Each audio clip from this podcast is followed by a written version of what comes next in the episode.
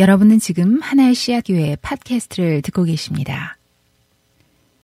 그 여러분들 보셨던 영화 가운데 잊지 못한 그씬 스틸러가 있으세요? 네. 그 제가 오늘 설교 제목이 씬 스틸러잖아요. 네, 씬 스틸러인데 여 러분들 보신 영화 가운데 아, 나는 절대로 잊지 못하는 영화의 씬 스틸러가 있다. 아마 생각나는 어, 것들이 있을 것 같아요. 우리 소영 자매님 남편에게 어, 뭐라고 한마디 하시는 것 같은데 scene stealer 있으신 것 같은 나중에 얘기 나눠주세요. 아 설교를 준비하면서 어, 좀 인상적인 scene stealer가 누가 있을까 이렇게 한번 찾아봤어요. 그랬더니만은 레옹에서 레옹 영화 아세요? 우리 시대는 아는데 레옹에서 나왔던 그 악역으로 나왔던 게리 올드만도 되게 scene stealer 역할을 하고요. 어, 저는 보지 않았지만은 그 아이들 뭐죠 영화 주토피아 거기에 나오는 그 나무 늘보 네, 그것도 사람들의 attention을 확 끌어가니까 scene stealer라고 해요. 아주 오래된 그 영화죠. 그 터미네이터에 보면은 그 액체 금속으로 만든 사람이 있었잖아요. T 뭐 천인가 T one one thousand 거기 나왔던 그, 그, 그 사람 이름이 그 로버트 패트릭이라고 그래요. 그 사람도 어, 사람들 기억 속에 많이 남아 있는 그런 사람입니다. 한국 영화 에 보면은 뭐 요즘에 그 유행했었죠. 무슨 타짜에 나오는 그 곽철용인가 그 사람도 신 스틸러 재성 형제 좋아하나 봐요. 그런 캐릭터 좋아하는구나 우리 재성 형제 나오고 뭐 영화는 아니지만 드라마에 나오는 어, 태조 왕건의 뭐 궁예 같은 사람 어, 잠깐 나오는 역할은 아니지만 어쨌든 어, 굉장히 사람들의 인상을 어, 끄는 인상적인 사람인 거죠. 성경을 영화라고 한다면은 사무엘 하 6장은 되게 짧은 장이에요. 되게 짧은 장인데 여기에 보면은 잊지 못할 두 장면과 신 스틸러 역할을 하는 두 사람이 등장을 합니다. 바로 누구냐 하면은 오늘 첫 번째로 나온 우사이고 그리고 6장 마지막에 나오는 미갈입니다.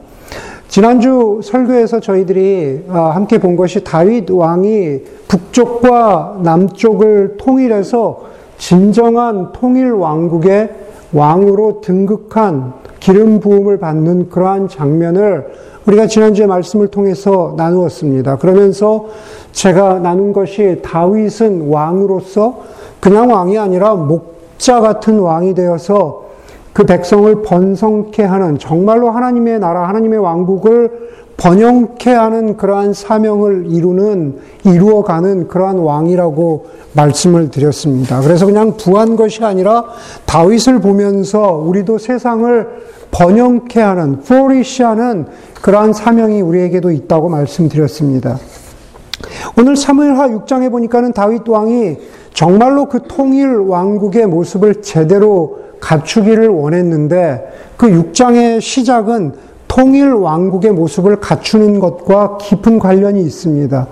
시작을 보니까 다윗 왕이 군사 3만 명을 징집해서 그들을 이끌고 유다의 바알라로 갔다고 그렇게 말합니다.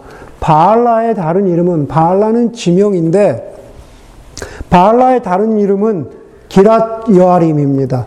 기랏 여아림은 언제 등장하냐 하면은 사무엘상, 사무엘하가 아니라 사무엘상 7장에 보면은 블레셋에 빼앗겼던 하나님의 궤, 하나님의 언약궤를 다시 되찾아와서 그 하나님의 언약궤를 보관해 두는 그 장소, 그 마을, 그 타운이 바로 기랏 여아림입니다. 그리고 수십 년이 흘렀어요. 지금 수십 년이 흐른 다음에 이제야 이제야 하나님의 언약궤를 원래 있어야 할 곳으로 가지고 돌아오려고 합니다. 원래 있어야 할 곳은 어디냐 하면은 바로 하나님의 왕권이 제대로 세워진 곳. 지난주에 설교에 비추어 보자면 예루살렘, 다시 말해서 다윗 성이 하나님의 궤가 있어야 하는 곳이죠. 다윗이 왕이 되었고 다 윗이 통일 왕국의 왕이 되었고 그리고 거기다가 하나님의 궤까지 갖다 놓는다면 왕으로서의 권위가 완전히 세워지게 되는 거죠. 그래서 그래서 다윗 왕이 3만 명의 군사를 데리고 궤를 찾으러 간 것이죠. 기랏 여아림에서 여기 예루살렘으로 궤를 옮겨오겠다. 여러분 다윗 왕의 그런 의도가 마음이 선한 것입니까? 아니면 나쁜 것입니까? 뭐 두말할 나이도 없죠. 당연히 선하고 거룩한 의도입니다. 너무나 좋은 뜻이죠. 하나님의 교회를 가지고 오겠다. 그래서 다윗 왕은 기랏 여아림에 다시 말해서 어, 어, 그곳 바알라에 어, 괴가 있었던 아비나답 제사장의 집에 도착을 합니다. 그래서 지체하지 않고 하나님의 괴를 꺼내서 그것을 옮기는데요. 그것을 어디다가 이제 옮겨야 되잖아요. 옮겨야 되는데 그것을 어디다가 어디다가 올려놓냐 하면은 새 수레에 옮겨놨다 그래요. 저 마차 수레 수레에 옮겨놨다고 그렇게 성경은 말합니다. 그러고 괴를 싣고 그 수레에다가 하나님의 괴를 실은 다음에 아비나답의 두 아들인 제사장인 아히오가 앞에 서고 그리고 우사가 괴 옆에 하나님의 괴 옆에 그것을 어, 지켜보면서 걸었다고 그렇게 말합니다. 하나님의 괴가 낙원의 타작 마당에 이르렀을 때 무슨 일인지 갑자기 소들이 그냥 뭐 발작을 해서 소들이 흥분해서 소들이 뛰어오르고 그러는 바람에 괴, 저, 수레 위에 있던 하나님의 괴가 그래서 떨어지려고 합니다. 그때 우사가 손을 뻗어서 떨어지려는 괴를 붙잡았는데 하나님이 우사에게 진노하셔서 거기서 우사를 치시니 우사가 그 자리 바로 하나님의 괴가 있던 자리에서 죽었다. 바로 그 자리에서 즉사했다라고 성경은 말합니다. 여러분 이 장면이 영화라면은요, 이 장면 자체로 신 스틸러입니다. 잊을 수 없는 장면이 되는 겁니다. 거룩하고 선한 의도를 가지고 괴를 옮기고 있었는데, 괴가 떨어지려고 해서 잡았는데, 그것을 붙잡은 선한 의도가, 선한 동기가 죽음을 불러왔습니다.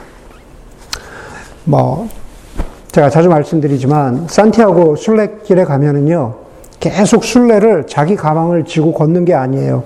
너무 힘들면 한 지점에서 그 다음 지점까지 가방을 날라다 주는 서비스가 있습니다.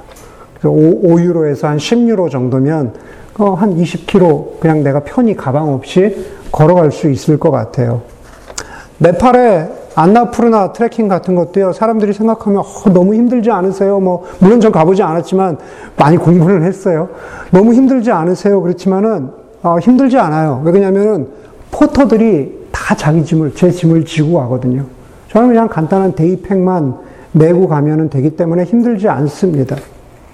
제가 이번에 어, JMT를 무사히 성공적으로 마칠 수 있었던 것도 준하 형제가 준하 형제가 결정적인 순간에 예, 저의 텐트를 져주었기 때문에 예, 그렇습니다. 예, 저의 수레였습니다. 저의 수레 역할을 해주었습니다. 여러분, 사무엘상 6장 7절에 보면은 사무엘상, 사무엘 하가 아니라 지금 오늘 본문에 사무엘 하가 아니라 사무엘 상 6장 7절에 보면은요. 블레셋 사람들도 이스라엘 사람들로부터 법궤를 뺏어 가지고 이 하나님의 궤를 빼앗아 가지고 그 궤를 싣는데 블레셋 사람들도 그 궤를 새 수레에 실어요. 예, 새 수레에 실어요. 그리고 수십 년이 지난 다음에 오늘 여기 이스라엘 제사장들이 괴를 옮기는데도 새 수레에다가 하나님의 괴를 싣습니다. 블레셋 사람들은 그럴 수 있어요. 블레셋 사람들은 하나님을 예배하는 사람들이 아니기 때문에 그냥 그럴 수 있습니다. 자기들이 편한 방식대로 괴를 옮길 수 있습니다. 그런데 제사장들은 그래서는 안 됩니다. 제사장들은 그런 방식으로 괴를 옮기면 안 돼요. 레위기와 민수기에 보면은 하나님의 괴를 어, 떻게 옮겨야 되는지가 나옵니다. 하나님의 괴는요, 그렇게 크지 않아요. 뭐 이렇게, 어, 제가 기억하기로 길이가 한 1m쯤 되고요. 높이는 한 60cm 정도 되는 그렇게 크지 않은 괴입니다. 인디아나 존스에 보면 나옵니다. 어떻게 생겼는지. 거기에 나옵니다. 여러분, 그 괴는요, 괴에 붙어 있는 네 고리에다가, 고리가 이렇게 붙어 있는데, 네 고리가 있는데, 거기다가 막대기를 끼워서 제사장 자손인 사람들이 어깨에 메고 옮겨야 하는 거예요.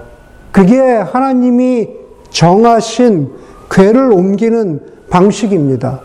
수레에 옮기면은 편하죠. 사람도 힘들지 않고 그리고 걸어가는 것이 아니라 수레에 소가 끌고 가는 것이기 때문에 훨씬 더 편하게 옮길 수 있겠죠.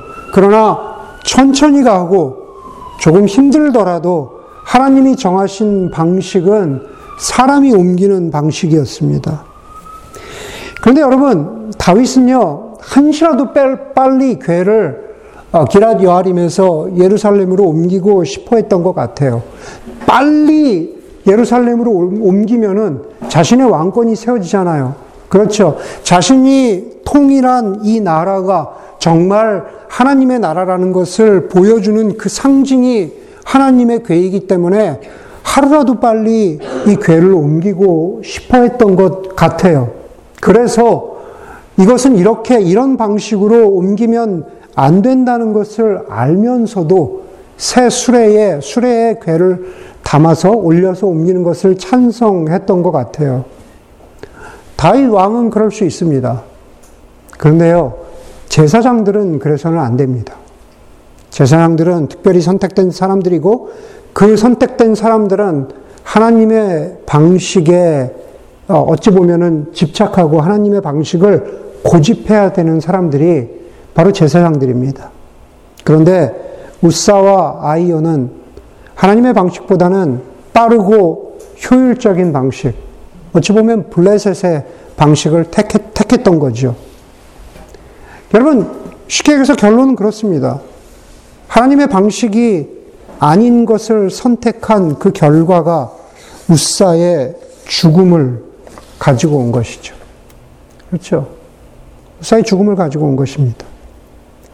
여러분, 다윗과 우사의 모습이 사실은 우리의 삶 속에, 우리의 영성 속에 있다라는 것을 우리가 알아야 합니다. 5장 뒷부분에 보면은요, 우리가 6장을 읽었는데, 5장 뒷부분에 보면은 다윗이 블레셋의 침략에 대해서 다윗이 이렇게 기도합니다. 하나님 제가 어떻게 해야 합니까? 이렇게 기도하던 다윗이 하나님의 괴를 옮기는 이 방식에 있어서 하나님의 괴를 옮기는 이, 이, 이 어떤 중요한 일에 있어서 6장 시작에 다윗이 기도했다라고 하는 분명한 말도 나오지 않고 기도했다라고 하는 하나님의 뜻을 물었다라고 하는 그런 어떤 암시도 전혀 보이지 않습니다. 그렇죠? 다윗은 그냥 자신의 욕심이 더 우선했기 때문에 예, 빨리 옮기자. 가장 효율적인 것이 무엇이냐? 예, 가장 이름을 이름을 날리고 세상으로 보기에 그냥 가장 좋은 결과를 낼 수 있는 것이 무엇이냐라는 방식을 택했습니다. 우리도 그럴 수 있다라는 겁니다.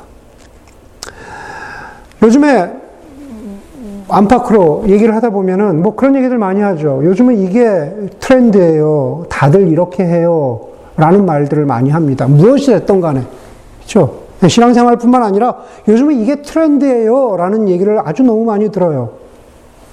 여러분, 그리스도인도 교회도 심지어 목회자도 세상의 트렌드를 아는 게 중요합니다. 네, 실제로 필요하기도 합니다. 세상이 어떻게 돌아가야 되는지 아니까. 그렇죠. 세상과 소통해야 하고, 복음의 메시지를 한 손에 잡았다면 세상을 알고 세상을 이해해야 합니다. 그러나 세상의 트렌드예요 라고 하는 이 세상의 트렌드를 안다라는 것이 반드시 그 트렌드를 쫓아야 한다라는 말은 아닌 것 같습니다. 요한복음 17장에 보면은 예수님이 첫 번째로는 제자들을 위해서 그리고 두 번째로는 우리들을 위해서 예수님이 이렇게 기도해요. 세상에 있으나 세상에 속하지 않은 사람들이 되게 하소서. 예수님이 우리를 위해서 그렇게 기도해요. 세상에 있으나 세상에 속하지 않은 사람들이 되게 하소서. 첫 번째 세상은 우리가 살아가는 현, 현, 현실입니다. 뭐, 좀 전에 제가 말씀드린 대로 이야기하면 세상의 트렌드이겠, 트렌드이겠죠. 우리는 세상의 트렌드에서 귀를 닫고 눈을 감고 살 수 없습니다. 그러나 세상에 있으나, 그러나 세상에 속하지 않게 해 주십시오. 그 뜻은 세속의 가치에 물들지 않게 해 주십시오. 라고 하는 것이, 그것이 바로 우리를 위한 예수님의 기도입니다. 세상 트렌드 뒤에 있는 가치와 방식이 정말로 하나님의 가치와 방식에 맞는 것인지 분별하고 살아야 하는 것이 개인과 교회와 가정과 우리의 일터에 주어진 도전입니다. 여러분, 우사는 트렌드를 쫓아, 쫓았습니다. 그게 바로 우사의 영적인 상태였습니다. 거듭 말씀드리지만은 새 수레가 빠르고 편했기 때문에 그렇게 한 것이죠. 우사처럼 우리가 트렌드에 세속의 우선순위를 두면은 정작 우리는 무엇을 해야 하는지를 잊어버립니다. 그런 말도 있습니다. 이 세대의 가치와 결혼하면 다음, 다음 세대에 우리는 과부가 될 것이다. 네. 이 세대의 가치와 결혼하면 우리는 다음 세대의 과부가 될 것이다.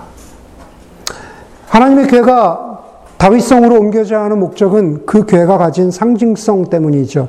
그 교회 안에는 제가 늘 말씀드리지만은 아, 그, 그 지팡이와 그리고 만나를 담았던 항아리와 그리고 십계명을 새긴 돌판이 새겨져 있습니다. 그 세 가지는 항상 그 지팡이 하나님의 구원을 상징하고 만나를 담았던 항아리 그것은 하나님의 돌보심을 상징하고 그리고 돌판은 생명의 말씀을 상징하는 거죠. 그 모든 것은 결국 하나님의 임재와 그냥 단순히 임재가 아니라 하나님의 주인 되심을 보여주는 그 세 가지 성스러운 물건이 바로 그 하나님의 궤 안에 있었습니다. 그것이 옮겨지는 방식도 하나님의 방법이어야 하는 거죠. 어깨에 메고 옮겨야 목적과 수단이 거룩해지는 겁니다. 목적이 거룩해진다고, 뭐 거룩하다고 해서 수단은 아무 것이나 된다는 법은 세상에 없습니다. 여러분, 그 괴를 붙잡으려고 했던 우사의 손길은 하나님의 거룩하심과 임재와 그리고 하나님의 주인 되심을 인간의 방식으로 대신 하겠다는 것이었습니다. 최근에 논란이 된 어떤 목사가 이런 말을 했죠. 하나님, 나한테 까불면 죽어. 네, 하나님 나한테 까불면 죽어.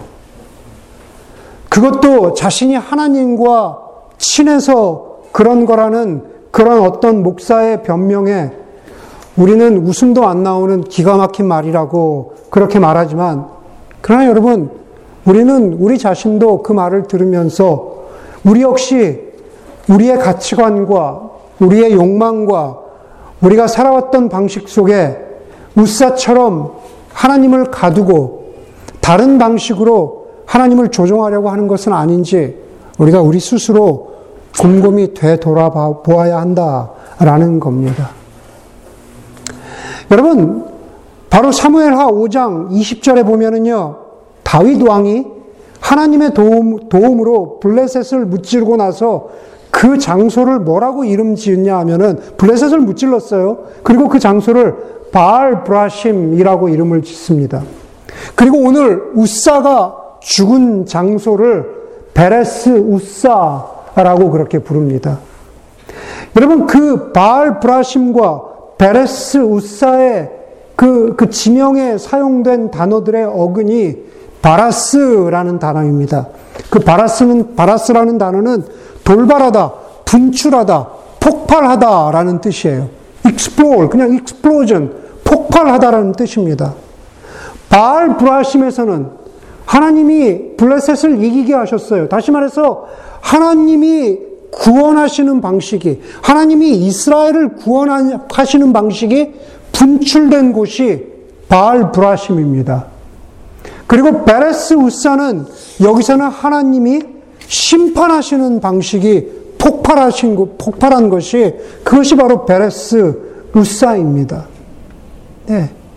두 곳 다 다른 곳이지만 두 곳 다 하나님이 일하시는 방식은 다르지만 그 두 지명이 모두 보여주는 것은 우리가 하나님의 방식을 쫓아가는 하나님이 중심에 계셔야 된다는 것을 보여주는 것이 바로 이 5장과 6장을 통해서 하나님이 우리에게 보여주는 교훈입니다.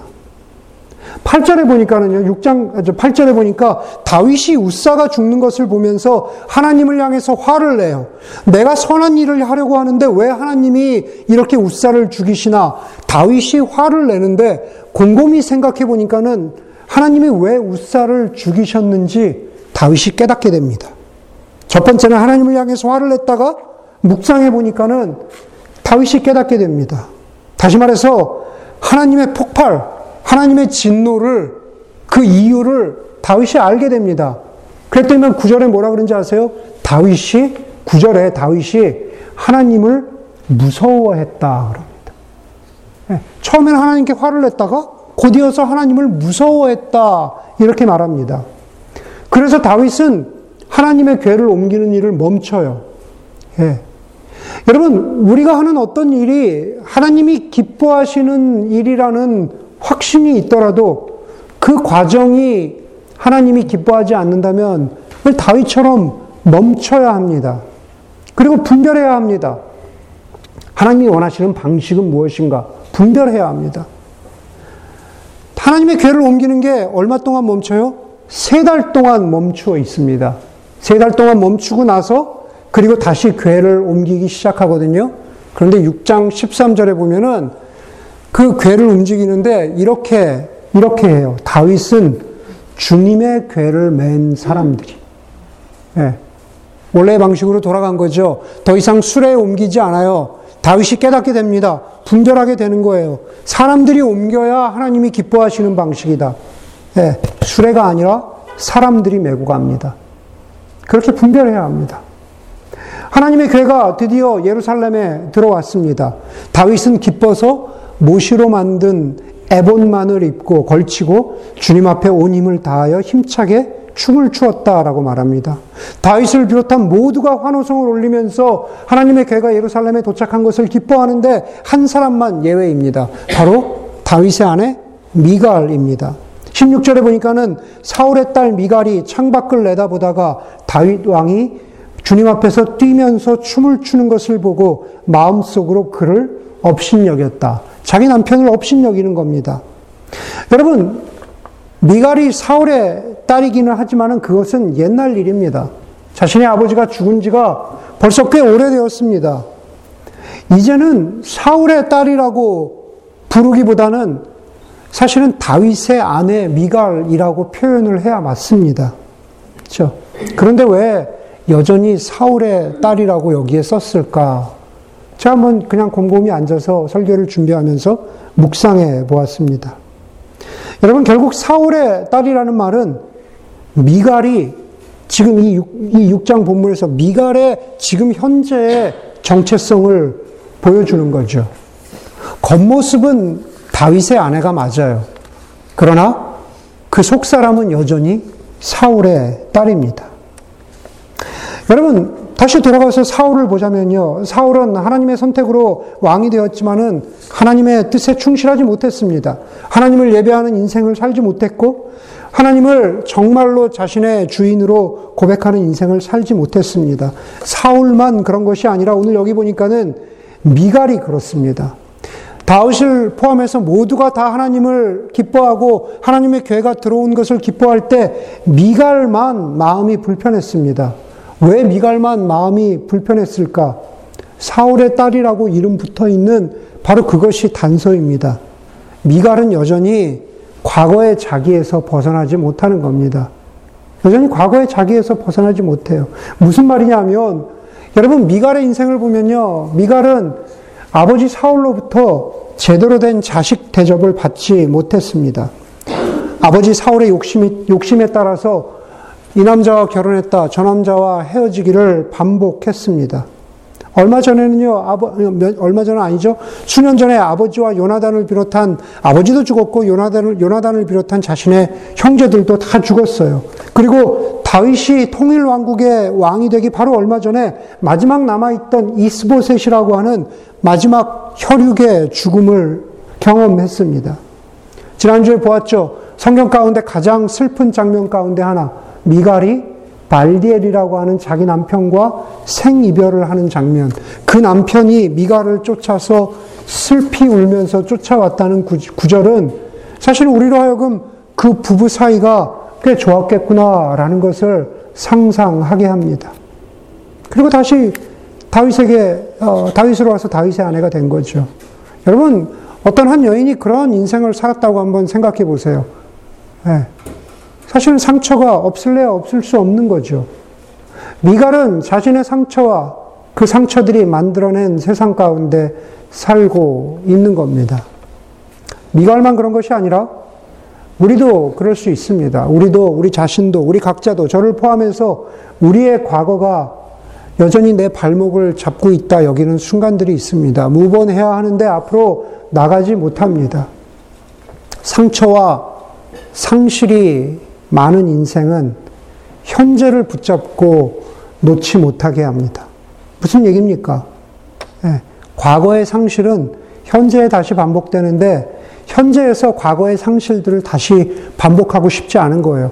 과거에 받았던 상처가 다시 반복되지 않기를 바라는 겁니다. 그렇기 때문에 현재 내가 잡고 있는 것을 놓치기 싫은 거죠. 미갈이 현재에 놓치지, 놓고 싶지 않은 것이 뭡니까? 그게 뭐예요? 그것은 바로 지금 현재의 남편 다윗의 왕권입니다. 왕이라고 하는 왕의 딸이었잖아요. 어쨌든 미갈은 왕의 딸이었잖아요. 근데 자기 아버지, 자기 형제들 다 죽었어요. 상처들이 있습니다. 상실이 있습니다. 지금 남편을 보니 남편은 왕입니다. 자신이 예전에 놓치고 싶지 않았던 그, 그 왕의 딸로서의 어찌 보면 자랑과 권위와 위엄과 부유함과 편안함을 지금 남편 다윗이 가지고 있는 겁니다. 그런데 오늘 보니까 남편인 다윗이 채통을 버리고 짧은 모시로 만든 에봇을 입고 춤을 추는 그러한 장면을 미갈이 목격합니다. 미갈의, 미갈의 눈에, 아니, 미갈의 마음 속에 이런 것이 염려될 수 있겠죠. 그냥 하나님을 예배하는 그 기뻐하는 모습으로 남편을 바라보는 것이 아니라 남편이 저렇게 채통 없이 저렇게 춤추고, 예, 저러다가 왕권을 잃어버리면 어떡하나. 예. 혹여 자신이 누리고 있는 것을 지금 놓쳐버리면 어떡하나라는 그러한 염려로 이어진 겁니다. 미갈에게 왕권을 놓친다라는 것은 인생의 모든 것을 놓치는 그러한 경험이 될 것입니다. 20절 마지막에 보니까는 미갈이 다윗에게 이렇게 말합니다. 몸을 드러내며 춤을 추셨으니 임금님의 채통이 어떻게 되겠습니까? 그것은 바로 미갈이 현재의 특권을 놓치고 싶지 않다는 불안을 은연중에 드러낸 것입니다. 신 스틸러가 바로 두 사람입니다. 우사에게서와 마찬가지로 미갈의 모습이 우리 가운데 있는 겁니다. 저 여러분들은 어떤 모양, 어떤 형태로든 과거의 상실과 상처와 단절과 수많은 인생의 흉터들을 그대로 꺼내서 보여주기를 꺼려 합니다. 심지어 하나님 앞에서도 그렇습니다. 미갈처럼 바로 그렇다라는 겁니다. 그렇죠? 그리고 과거의 상실과 과거의 흉터들을 어떻게든 감추면서 그리고 현재가 과거를 덮어주기를 바라는 거죠. 그래서 현재에 그것을 놓칠 것 같으면은 미갈처럼 불안해하고 미갈처럼 두려워합니다. 여러분, 신 스틸러 두 사람, 우사와 미갈의 결말이, 인생의 결말이 똑같아요. 우사는 죽었어요. 그렇죠? 그리고 미갈은 죽는 날까지 자식을 낳지 못했다라고 사무엘서는 말합니다. 여러분 죽었다라는 것은 무엇입니까? 더 이상 생명이 없다라는 것이죠. 그렇죠. 생명이 사라졌다는 뜻입니다. 미갈에게 자식을 낳지 못했다라는 것은 미갈이 그토록 원했던 현재의 왕권이 더 이상 이어지지 못했다라는 뜻입니다. 그렇죠. 생명이 없다라는 뜻입니다. 또 다른 상실, 또 다른 죽음인 거죠. 교회사에서 초대 교부였던 철치 파더라고 부르죠. 초대 교부였던 이레니우스는 충만하게 살아있는 인간은 하나님의 영광이다라는 말을 남겼습니다. 충만하게 살아있는 인간은 하나님의 영광이다. 하나님의 영광을 드러낸다. 그 안에 다시 다른 표현을 하면 그 안에 하나님이 주시는 생명력을 가지고 살아가는 사람이 하나님의 영광을 드러낸다는 뜻입니다. 오늘 본문에 보면은요, 다른 사람이 아니라 다윗을 두고 하는 말입니다. 상처 입은 미갈이 보면은 다윗의 모습은 채통을 잃어버리고 철이 없는 모습처럼 보이지만 하나님 보시기에 다윗은 충만하게 살아있는 인간. 그 안에 하나님의 생명을 가지고 살아가는 인간이죠. 그가 하나님의 영광을 드러내는 사람입니다. 신학 용어에 페리코레시스라는 말이 있습니다. 예, 둘레를 의미하는 페리와 돌면서 춤을 춘다는 코레시스가 합해진 단어입니다. 페리 코레시스. 제가 준비한 어, 그림이 그것인데 페리 코레시스는 신학적으로는 뭐냐면은 어, 상호 내주예요. mutual indwelling. 삼위일체 하나님께서 각자 서로 안에 내주하신다라는 것을 페리코레시스라고 이야기하고 그것을 삼위일체뿐만이 아니라 한 공동체로 교회를 이루어서 형 우리 시편 말씀에도 있잖아요. 형제 자매가 연합하여 동거함이 예, 얼마나 아름다운가라는 것을 보여주는 것이 바로 페리코레시스의 현재의 모습인 겁니다.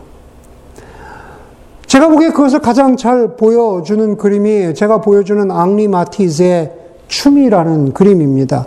거기서 벗고 함께 손잡고 함께 춤추는 사람들이 등장하지만 그러나 천박하지 않습니다.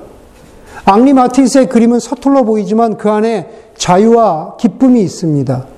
오늘 본문으로 돌아가면 하나님의 괴가 예루살렘으로 예루살렘 성으로 왔을 때 다윗이 백성들과 벗고 함께 춤추며 기뻐하고 그들과 함께 기쁨의 음식을 먹고 나누는 모습이 바로 페리코레시스의 모습입니다. 네. 그런데 다윗이 그 옷을 벗고 함께 예루살렘 성에서 춤추며 예배하는 그 페리코레시스의 모습을 그 이전에 보여주는 장면이 오늘 사무엘하 6장에 나옵니다. 어디에 나오냐면요. 아까 조금 더 장면을 시간을 뒤로 거슬러 올라가면 우사가 죽고 난 후에 괴가 세 달 동안 멈추어 섭니다. 그렇죠? 그 멈추어 선 장소가 어디냐 하면은 가드 사람 오벳 에돔의 집에서 괴가 세 달 동안 멈추어서 있는 거죠. 괴가 오벳 에돔의 집을 떠나서 다시 다윗성으로 향할 때 하나님은 오벳 에돔의 집에 복을 내리셨다라고 말합니다. 사무엘서 전체를 보면은요, 가드라고 하는, 가드 사람이라고 하는 사람이, 자신의 출신을 나타내는 가드 사람이 세 번 등장합니다. 예, 가드는 블레셋에 있는 지명인데, 첫 번째 가드 사람은 누구냐 하면은 골리앗입니다. 예, 다윗의 철천지 뭐 원수라 그래야 되나, 적수라 그래야 되나. 그, 그 골리앗이 가드 사람입니다. 두 번째는요, 다윗이 사울 왕을 피해서 몸을 피했던 곳이 가드의 아기스 왕이고 그리고 여기가 마지막 가드 사람 오벳 에돔입니다. 가드는 하나님의 괴가 머물기에 적당하지 않은 곳입니다. 하나님의 괴는 다른 곳에 있었어야 했는지도 모릅니다. 그러나 이 집으로 괴를 옮긴 결정을 하는 다윗은 이미 그 안에 예루살렘에 오기 전에 이미 그 안에 다윗은 그 안에 하나님의 생명으로, 하나님을 예배하는 그 생명으로 충만한 사람이었습니다. 무슨 말이냐 하면은 다윗은 블레셋 출신인 오벳 에돔도 용납했다라는 말입니다. 가드 사람이면 멀리 해야 되잖아요. 다시 말해서 어떤 허물이나 어떤 죄악을 가진 사람도 어떤 경우에는 하나님의 도구로 쓰임 받을 수 있다라는 것을 다윗이 증명하고 있는 겁니다. 우리의 눈으로 보기에는 저 사람 허물이 많은 사람이에요. 그러나 허물이 많은 사람의 인생을 통해서 하나님께서 하나님의 괴를 그, 그 자리에 머물러 두신 것처럼 거기에다가 예, 그 사람을 또 사용하신 그런 경우를 여기서 볼 수 있는 거죠. 누구라도 어떤 과거를 가진 사람이라도 다윗을 포함해서 다윗의 허물은 그 다음에 또 등장하지만 어떤 사람이라도 하나님께 쓰임 받을 뿐만 아니라 하나님의 은혜와 긍휼, 긍휼로부터 멀지 않다라는 것을 보여주는 것이 하나님은 그러신 분이라는 것을 보여주는 것이 바로 가드 사람 오벳 에돔이라는 겁니다. 그리고 그것을 가능케 하는 것이 바로 다윗입니다. 천재화가 피카소가 자신의 친구이자 동료인 앙리 마티스를 늘 부러워하고 부러워할 뿐만 아니라 경쟁심을 느꼈다고 해요. 사실 피카소의 그림과 앙리 마티스의 그림을 비교해 보면요. 마티스의 그림은 좀 유치하고 피카소에게 비교할 수 없는 것 같은데 그런데 여러분, 이건 제 느낌인지 모르겠, 모르겠지만 자꾸 앙리 마티스의 그림을 보다 보면요. 그 안에, 마티스의 그림 안에 자유함과 기쁨이 있습니다. 여러분요, 다윗은요, 하나님의 진리로, 하나님의 영으로 충만해서 진리가 사람을 자유케 한다라는 것이 어떤 것인지를 보여주는 사람이에요. 저 하나님의 뜻을 분별하고, 오베데돔의 집에 괴를 둘 줄도 알고, 그리고 기쁘게 옷을 벗고 부끄러워하지 않고 상처를 벗어나 하나님을 예배할 수 있는 그런 사람이 그런 사람입니다. 제가 드리고자 하는 말씀 바로 그런 겁니다. 저는 저와 여러분들이 바로 앙리 마티스의 그림 속에 나와 있는 그런 서툴러 보이지만 하나님 안에서 자유함을 누리는 그러한 인생을 살기 원합니다. 오늘 본문에 다윗 같기를 원합니다. 트렌드나 자기의 원칙 가운데, 자기의 방식 가운데 그 방식을 쫓아가는 우사도 아니고 자신의 상실과 상처에 매인 미갈 같은 인생도 아니라 바로 다윗 같은 인생, 그리고 다윗이 보여준 것처럼 진정한 생명이 기쁨과 예배로 뿜어져 나오는 그러한 삶을 살아갈 수 있기를. 그래서 교회 공동체뿐만 아니라 세상 가운데에서도, 심지어 세상 가운데에서도, 그쵸? 페리코레시스. 함께, 함께 살아갈 수 있는 그러한 선함을, 그러한, 아, 세상 말로 하면 뭡니까? 그냥 착한 사람인 거죠. 예, 하나님의 착함을 보여줄 수 있는, 예, 그것이 정말 제가 저와 여러분들의 삶 가운데에서 보기 원하는 진정한 신 스틸러의 삶이라고 저는 그렇게 믿고 또 여러분들이 그런 삶을 살 수 있기를 간절히 바랍니다. 함께 기도하겠습니다.